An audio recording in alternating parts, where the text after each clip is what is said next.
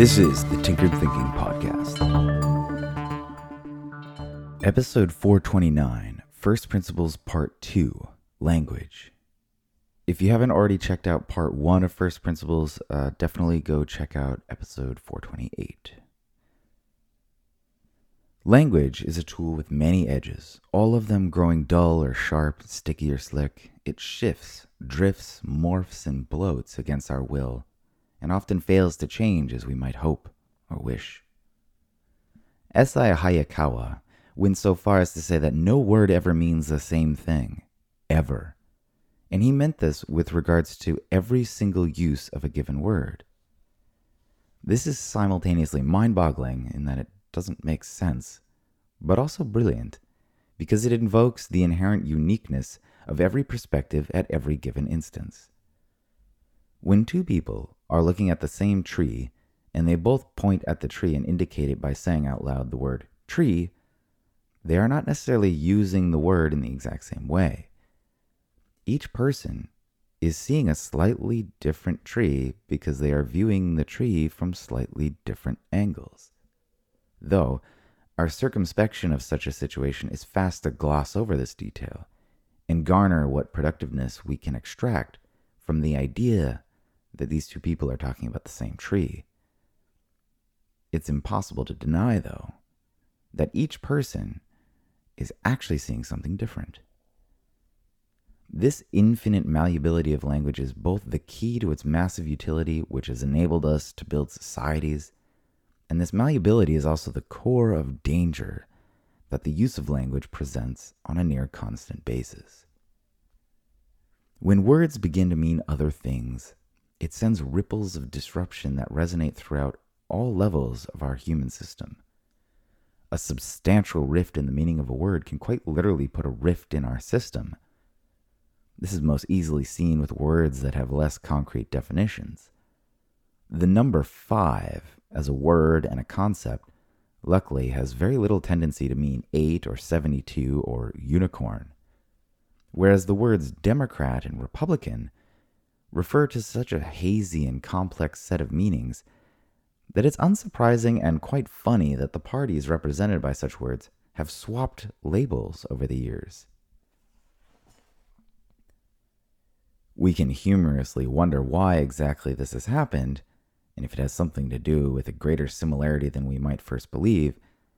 But humorous wonderment aside, if we were to suddenly swap the concept of the number 5 with the number 8, all sorts of systems that rely on the order and quantity that each number represents would break. And financial systems, transportation systems, healthcare systems would all incur catastrophic problems. In this respect, Words and the concepts they represent exist on a kind of spectrum of specificity. The number and the word five is far more specific in its meaning than the word Republican. Part one of this topic ended with the question what does first principles thinking mean when we think about language? It's certainly understandable for thinking on this point to lead towards the world of numbers. Mathematics presents a series of cognitive models that is often extremely useful for dividing the world down to its base parts. But another way to rephrase the question about first principles in language is to take any given message and ask, what is this message actually communicating? With all the emotional, verbal, and linguistic fat distilled, what is the core of the message? In essence, we must constantly have one particular question form a filter for everything that we hear and read when it comes to words. That question is what does this word really mean? In a time when we are so eager to speed read and engulf whole sentences as though they were mere words, and gloss over things as we skim in order to get to the point as fast as possible, we perhaps miss all the individual points that make up language. For example, how many people have really reflected on what the word fear means? Have you? And yet, this word and the emotions associated with it often dominate our actions or lack of action in very negative ways. Is the word fear some sort of fundamental unit of meaning that cannot be further divided? Or can it be further extrapolated? And if so, can that be useful? Episode 63 of Tinkered Thinking quickly unpacks the etymology of the word fear and unearths a deeper meaning that can paradoxically give a person more courage. This is a strange discovery just as it's a strange discovery that a silver ring costing $100 could indicate that an artisan is operating at a wage of $3.5 million an hour. While we cannot stop the flow and expansion of language and its individual words, we can prevent ourselves from any risk of being swept away by any dangerous currents.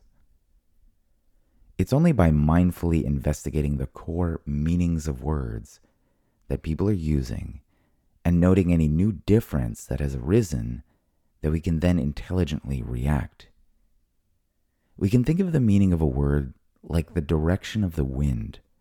While sailing, if our sails are well trimmed, our boat is in balance with the wind in a way that propels us forward towards our destination. But the winds never stay constant. They shift, coming across our sails at different angles. If we fail to understand the shift that has occurred, then we cannot retrim our sails in a way that enables us to keep going in the direction we wish. Even worse, our sails begin to luff, and with enough breeze, they will rip and tear, rendering our boat totally incapable of getting anywhere. Applying a kind of first principles approach to language is not like having a perfect dictionary definition on hand for every word. But it is truly a practice, one that requires an acute awareness of current changes and their relation to what things used to mean. Whether a word has remained stable in its meaning or not, the core root that we are after in any moment is what does this word mean in this instance? If we can mindfully understand any difference that has arisen in a word's meaning, we do not lose the previous meaning. We add in the same way today adds to the history books. Often, when we see a shift in a word, we can understand the intentions of a person using such a word on a much deeper level. The most famous recent example is captured by the phrase alternative facts. An understanding of the word fact makes it clear that the person who first used the phrase alternative fact not only wanted to portray something that is not true, but that such a person also knew that it wasn't true. Any fact about a situation is unique.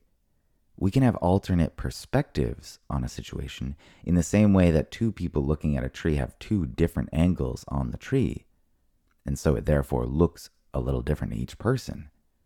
But the tree is a fact about the situation that arises from the virtuous difference of perspectives that can be further verified by more perspectives. When someone purposely mixes the meaning of a word like fact with a word like perspective, it's either a sign of lazy understanding and perhaps stupidity, or it's a willful attempt to lead someone to a dangerous and flawed understanding of reality. It's the non numerical equivalent of removing the number five from society with the aim of breaking a whole slew of systems that rely on the concept of five. Like a surfer who never surfs the same wave twice, but somehow learns how to surf waves that are always novel, we must constantly expect that the words upon which we build our understanding are bound to shift. And with those shifts, the way we communicate and understand things must also shift in accordance to deeper axioms, in the same way gravity is a steady constant for the surfer. The way we phrase and word these deeper axioms is bound to shift, and it's a particularly insidious danger when someone appropriates the current language of such axioms for other means. This is bound to happen and it's only with a calm and equanimous state of mind that we can be free of any emotional overwhelm that such words might cloud our judgment with, and therefore sweep us away as a word changes meaning. It's that very emotional resonance that such an insidious actor is counting on in order for their strategy to work. While we are distracted by our own emotion, such an actor can maneuver in practical ways that are ultimately counter to the words used. Without recognizing the insidious shift in the meaning of the words used, we are like a surfer who tries to surf a new wave as though it were exactly like the old wave. We are bound to fall. Thinking about first principles in language is to investigate the irreducible core of what is being communicated. In that respect, it's best to pay attention to what's being said. This episode references episode 422, Bloat and Bust, episode 425, Virtuous Difference, episode 63, The Etymology of Fear, and of course, episode 428, First Principles, Part 1, Ab Initio. This episode was also heavily influenced by both S.I. Hayakawa's Language and Thought in Action and George Orwell's 1984, both books of which you can find links to purchase on the recommended reading list at tinkeredthinking.com. This is the Tinkered Thinking Podcast. Thank you so much for listening. If you find the Tinkered Thinking Podcast valuable, there are many ways you can support it. You can review it on iTunes you can share it on social media with your friends. You can blog about it or discuss it on your own podcast, or you can support it directly. And you can do this on the support page at tinkeredthinking.com. Both one time support and monthly subscription support options are available. Thank you for your support of the show. It's listeners like you that make all of this possible. Any feedback or questions are always welcome, so feel free to reach out. And until tomorrow, remember to be careful about the context.